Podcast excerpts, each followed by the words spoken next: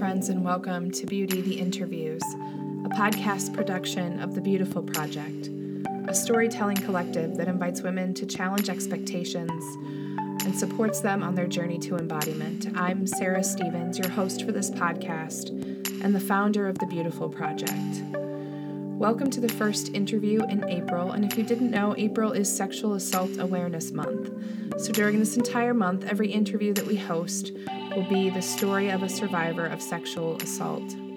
Now, I know that some of the past episodes have been survivors of sexual assault as well, and I have to tell you, when I came up with the idea of the Survivor series, I was hoping to be able to sort of dilute the stories of how many sexual assault survivors would come to the project. The unfortunate reality is that most of the women who come to me have a story of surviving sexual assault, which means that this month of awareness is more critical than ever, and it is an absolute honor to hold space for these stories, not the least of which is today's interview with Kira. Kira and I met just a few minutes before she sat down and interviewed with me, and that will never, ever cease to amaze me. The willingness and vulnerability of these women who don't know me and just spend a few minutes getting to know me, and then they crack open the most painful parts of themselves to share it with you, to provide hope and healing. And so while I know the topic can be heavy and potentially difficult to enter into, I want you to be aware that it is important that we stay as long as we can, safely, of course. If at any point anything Kira has to say is triggering to you and you don't have a support system in place, please stop listening.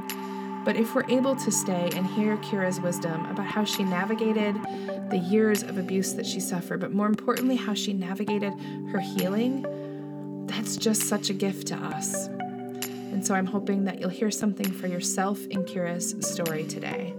So let's drop in and hear from the brave and beautiful Kira. So this is Kira. Kira was sent to me through a third party who said, hey, you might want to check out this project. And Kira and I don't really know each other at all. We just spent the last 30 minutes kind of getting to know each other a little bit. The thing I know about Kira right from the start is that she has done the work to find space for herself and for her own story in this world. And that is absolutely enough for me. So welcome to the podcast. Thank you for saying yes. Oh, you're welcome. It's my pleasure to be here. Awesome. So we'll start the way we always start. Tell me what you think it means to be a survivor. Well, being a survivor, I think, has a lot to do for me with the visualization of forging steel. And I think that every time steel is folded, it becomes stronger, and I think each time I survive something in my life, I become stronger for it, and I think that's the whole point of the work. The work after surviving something is what brings meaning to it and ultimately allows you to grow from it. That's really good. Steel. I hadn't thought about that.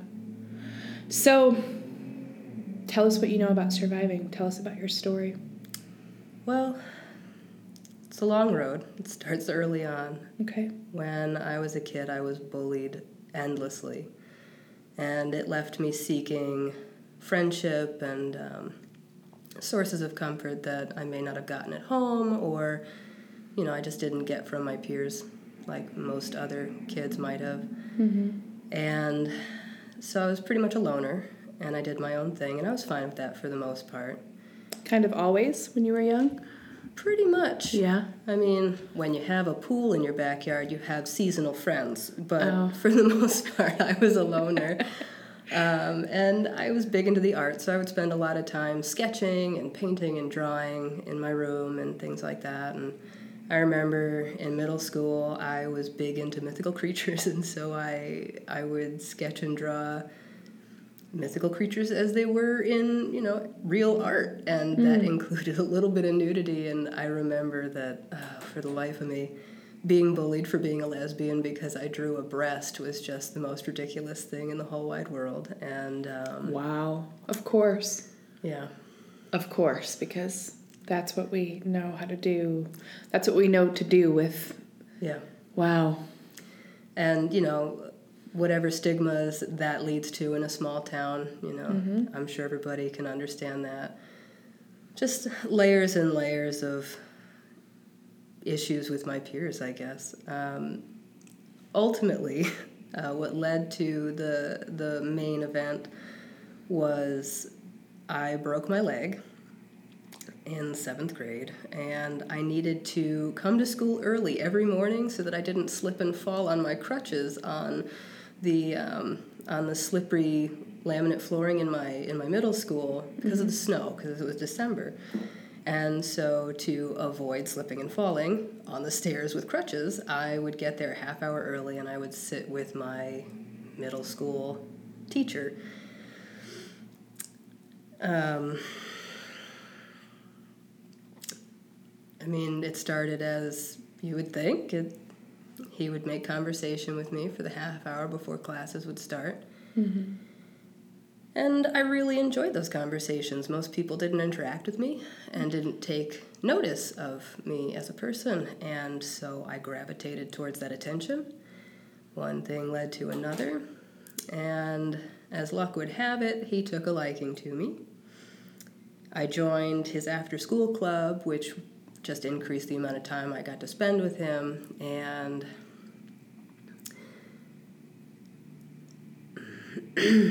he definitely took advantage of me in the subtle ways. He mm-hmm. was not overt. He was very subtle, and I'm not sure who in the audience understands conditioning, but that was what he was doing.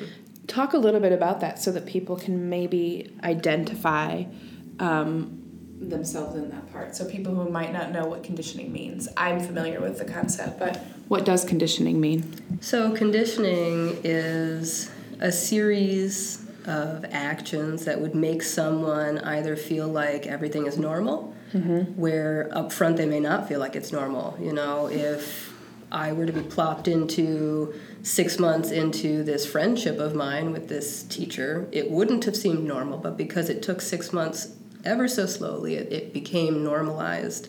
Right. And, you know, just the way that he conducted himself, he always assured me, there's nothing wrong, there's nothing strange here, it's all normal, and I care about you so much, right? And so it was just almost brainwashing. Yeah, right. Brainwashing is a pretty good way of putting it.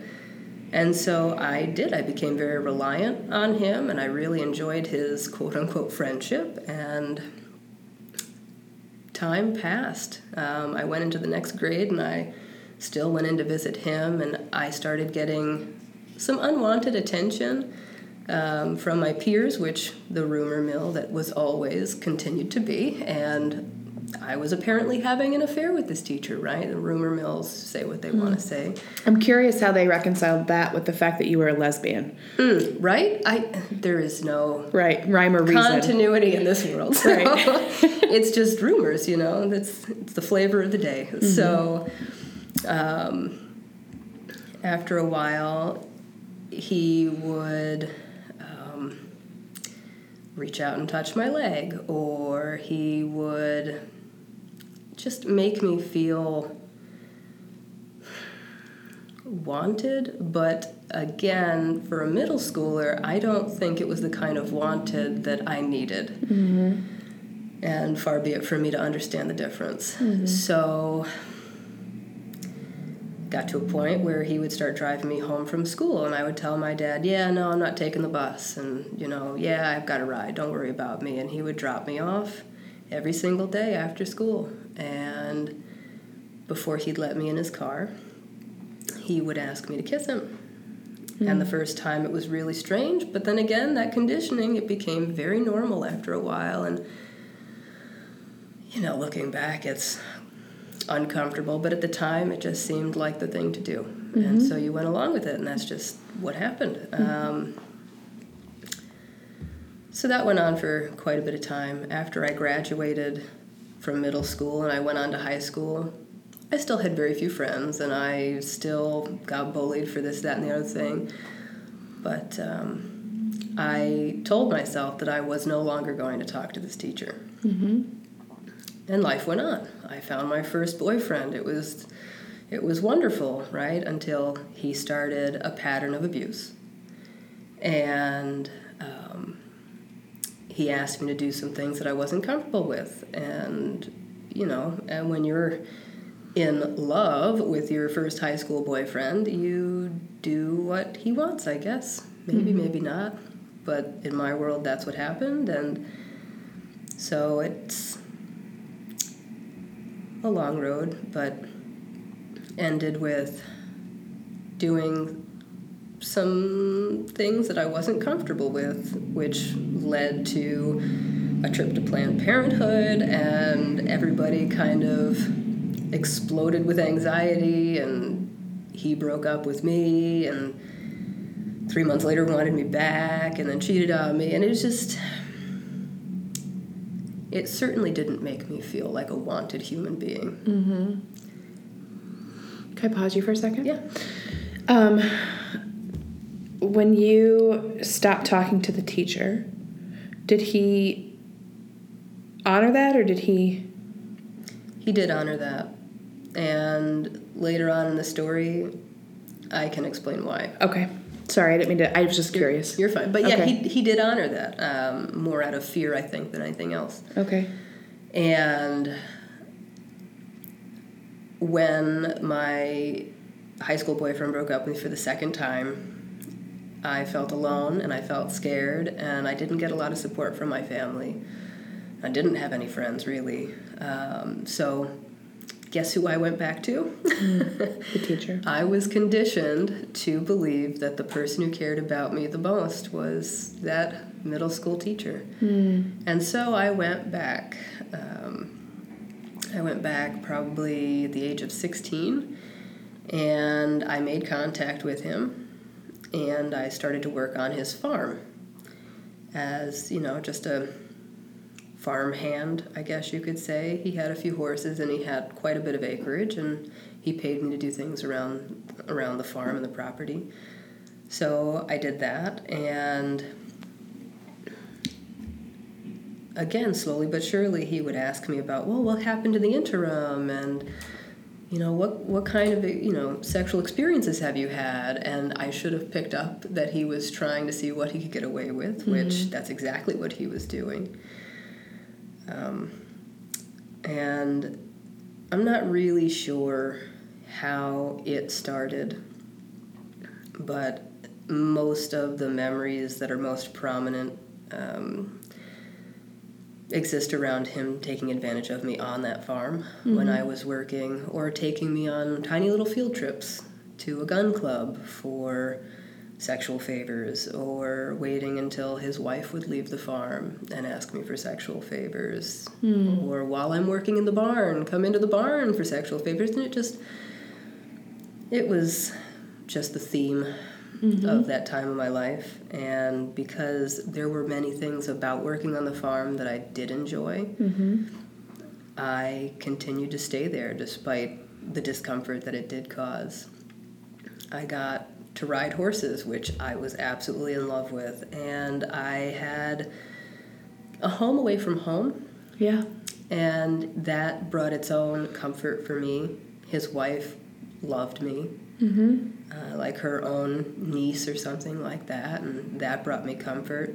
Well, you felt seen there. I did. I felt very seen, and I felt wanted. Right. And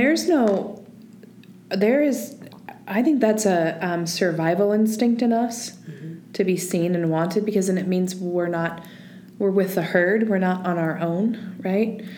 And so the visceral attachment to that need, I think this story really beautifully illustrates how deep that is in us. Like, see me, know me, want me, let me belong. And at any cost, probably, for us, because it's attached to our sense of survival and safety, right?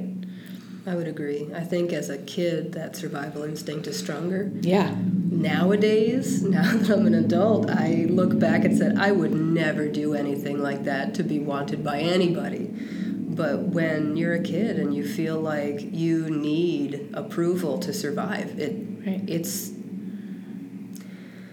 I would say anybody who feels that they're in a situation where they're not getting love from the source they should be getting love should find love within themselves. Yeah. And not try and find love where they shouldn't be getting it from, because, yeah, there are people that will take advantage of you, and yeah, you can't let them. I didn't mean to interrupt you again, but it was really clear to me that the whole, as you kind of lay it out, this whole, one of the lines I use often in my life is the price of admission worth the ride?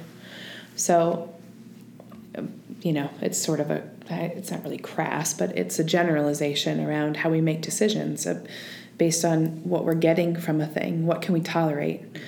And it makes perfect sense to me at 40 that a 16-year-old who doesn't feel seen anywhere else is willing to tolerate a lot to be seen and loved that way. Well, especially a 16-year-old who, for most of that time frame, never did feel seen anywhere else. You know, and it's, I've only lived one life, so I can only imagine what it's like to go from being seen to not being seen. But when you've never been seen, you experience it for the first time. It is the strangest feeling, and every fiber of my being told me, we need more of this. Yep. You know, it's so deeply ingrained, the need to be wanted, the need to be part of something outside yourself. And when it's offered to you in whatever form, it's tempting. And I think part of growing up and understanding who you are as a person is knowing what opportunity you're being offered is good for you. And what you should say no to. Yeah. But I would say, yeah, as my 16-year-old self, while the price of admission was steep, the ride was worth it, I guess. Yeah. So, yeah. That went on for 2 years. And I remember I was graduating high school at the time when I had started seeing a therapist. And I remember... What was the impetus to see the therapist? I knew something needed to change. Okay. So, you know, I was graduating high school, and I got to a point in my life where I had started doing journaling, and I had started doing a lot of inward thinking and asking myself what's good for me. And I didn't have the tools at the time, but I knew something needed to change. And so I looked around, and I, you know, asked my parents, well, who's on our insurance? Who can I go see as far as therapy goes? So they gave me a list, and I chose one that, you know, she specialized in sexual abuse and trauma and things of that nature. And so I went, and I remember she was way more than I thought she'd be. She was quite awesome in retrospect, but I felt very overwhelmed up front, you know, being asked a whole bunch of probing questions that I had avoided answering for years. Right. You know, and it's overwhelming the first time you go to therapy for something, but I made such ground with her. And by the time I started undergrad that next fall, I had a level of self-worth that I never would have thought possible, which led to a rather tense conversation with my abuser. And I remember I was on his farm, clear as day. It's just he and I in the field were standing there next to a horse, and I'm brushing the horse, and he brings me a tiny little wild flower, and he's twirling it in his finger, and he's asking me, what's up with me today? You seem so different. And the tone was more skeptical and worried for himself than me, perhaps. Right. What does this mean for me? Yeah. Right. Because, I mean, I've always been the kind of person, if I'm going to do it, I'll do it. If I'm not going to do it, I won't. And when I've decided something needs to happen, it will, hell or high water, right? Yeah. So I'm a cold turkey kind of person. And I had decided that the abuse needed to stop. For myself, and, you know, just so I could find out who I really was and what I was made of, I guess. So there I was with him, and he asked me what was up, and I looked him dead in the eye, and I said, "You're never going to touch me again." And he goes, "What are you talking about?" And I'm like, "You're never going to touch me again. Hmm. And he's like, what's the matter? Do we need to what do you need? And I'm like, I need you to never touch me again. Hmm. And there was this long pause. It was so uncomfortable. It was just so uncomfortable. Because it was the first time in my entire life that I had put my foot down and said, I am worth more than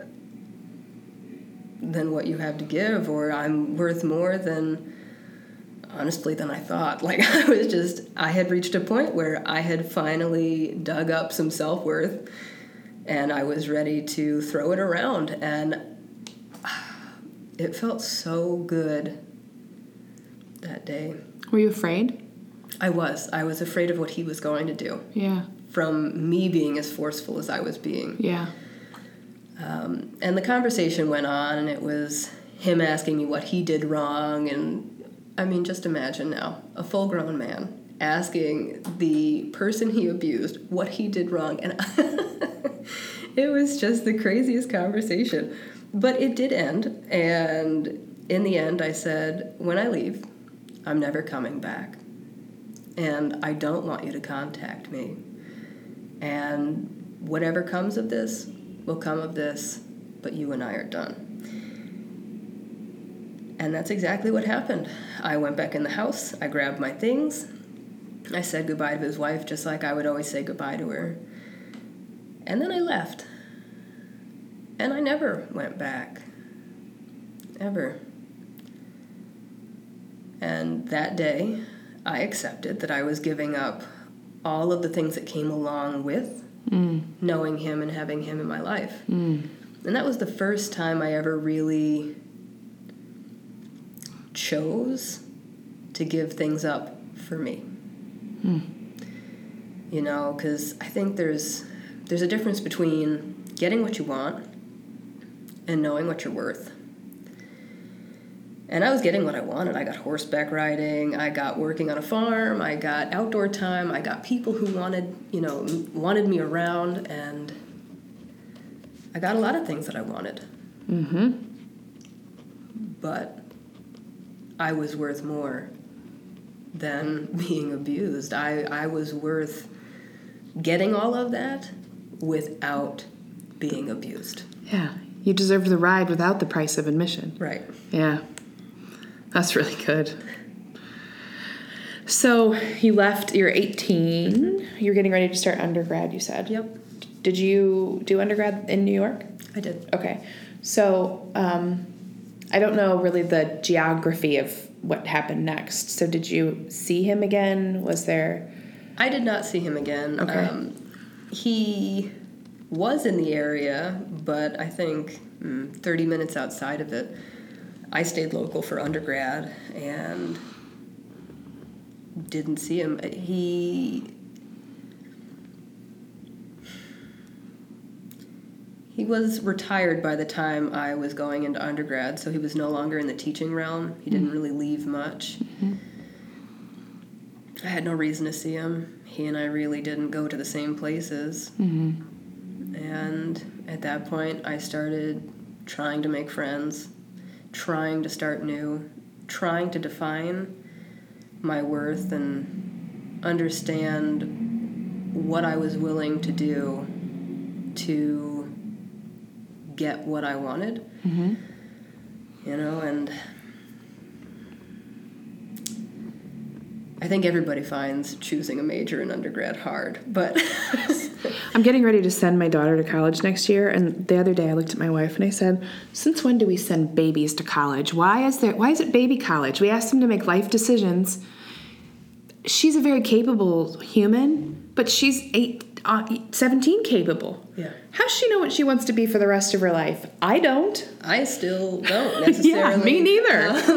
It is absurdity that we do this to people. You know, I am 31 years old and I still ask, what do I want to be when I grow up? Yeah.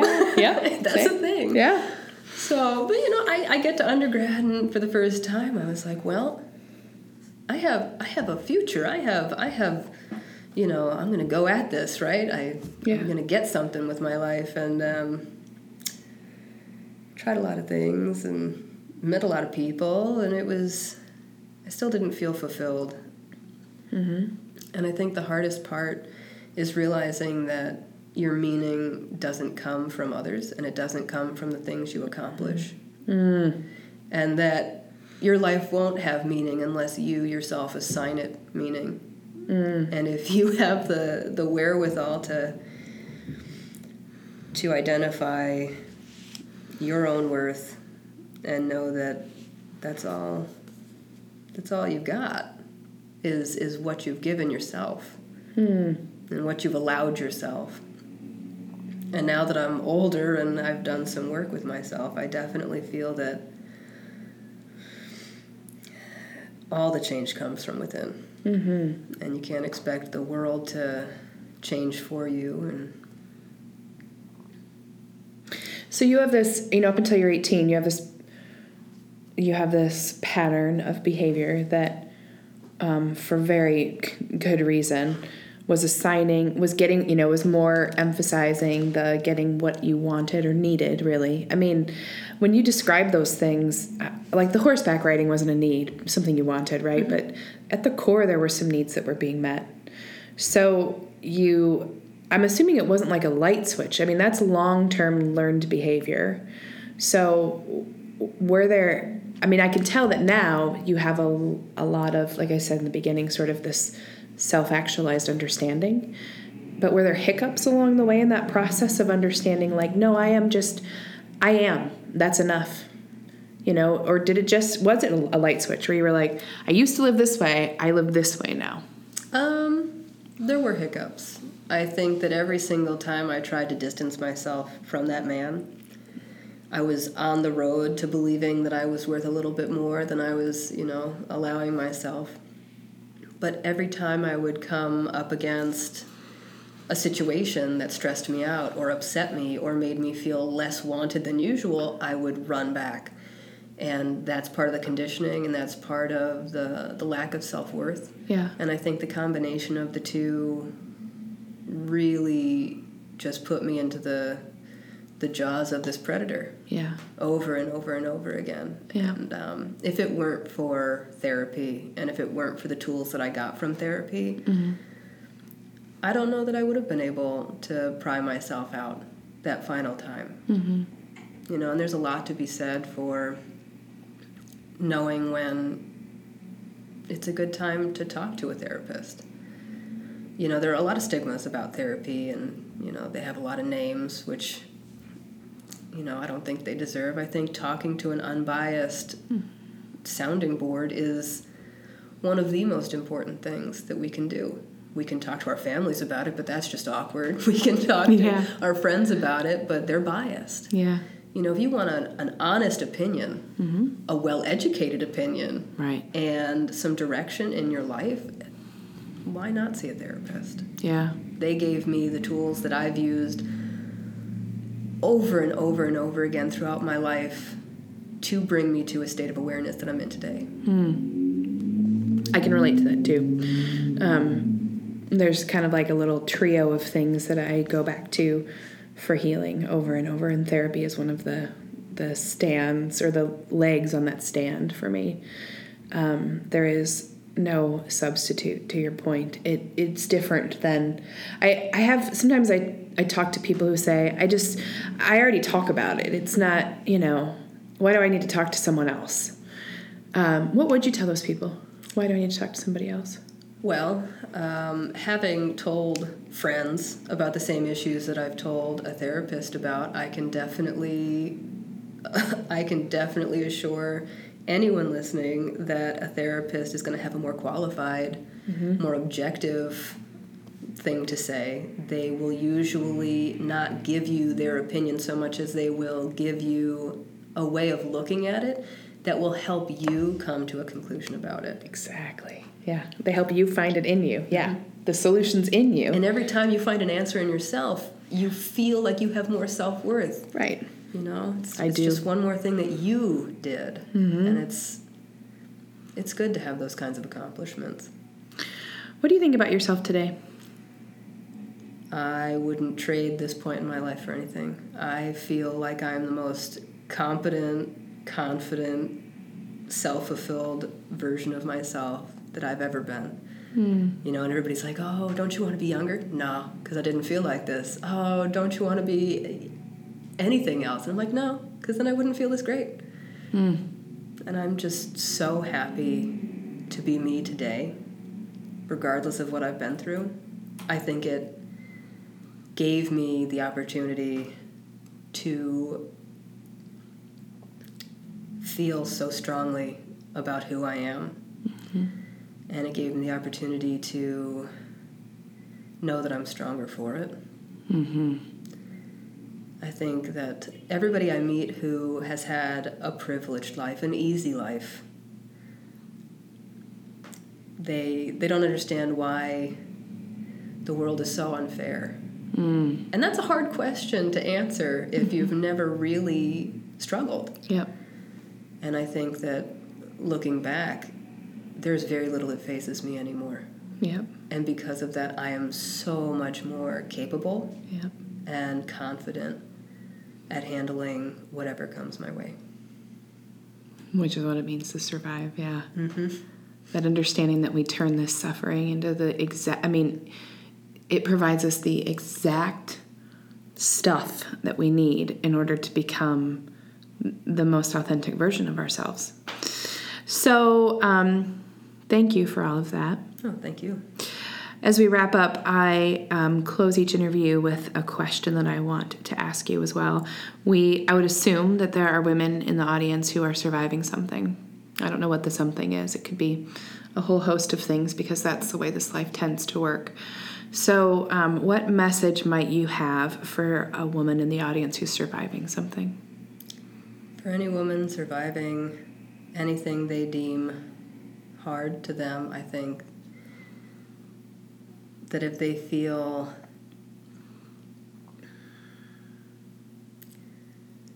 alone or like they don't have the answer to their problem, I would say therapy has been the greatest help to me. I know I've only ever had a few friends in my life, but those friends are good and they're trustworthy and I can always count on them. And I would say if you can, purge some of the false people, purge the... I call it the shallow out of your life. I don't know. I would say you definitely want to surround yourself with authenticity. Mm-hmm. That's good. Surround yourself with authenticity. Yeah. Because that encourages that. And it's like they hold up, people who are authentic, who live their lives authentically, hold up a mirror for you to do the same. Mm-hmm. In my experience. That's really good. Okay, well, thank you so much for your courage and your willingness to share your story with our people. And I'm excited to see what it is that you do with this life that you've got. Thanks, Kira. Thank you very much. Yeah. All right, friends, that's it for our time with Kira. I know that I say this a lot, so much that you're probably tired of hearing me say it, but I wish you could sit in the room with me when I interview these women. I would love for you to be able to experience them in real life. Kira is one in particular that I feel that way about. She has this quiet, resolute, deep sense of confidence about her. And it's not something that you sense right away, but it takes about 2 minutes in conversation for you to know that you do not want to fuck with this badass. And that is just an extraordinary gift for her to have, really forged from her own suffering. The parts of Kira's story that really moved me, particularly in the beginning when she talked about her lack of belonging. I talk all the time about how powerful a force belonging is, and that is something that we cannot forget. And it's not just true for children, it's true for all of us. We crave love and belonging. I'm hopeful at the very least today that what you can take from Kira's words is your own generous and compassionate response to the people around you, knowing that you have no idea what story they're bringing to the table, but also being certain that their craving and desire for belonging is just as strong as it was when they were 4 years old. We want to know that we belong. If you loved today's episode, make sure that you subscribe to the podcast, either on iTunes or on Podbean. Make sure that you leave us a review if you love what we're doing here. You can always follow along at thebeautifulproject.com. We're also on Facebook and Instagram. I will link to resources for survivors of sexual assault, both local resources and national resources, in the show notes. Thank you so much for lending your voice to our chorus of courage today as we work to create a world where women belong with substance and with strength. I'll see you all soon.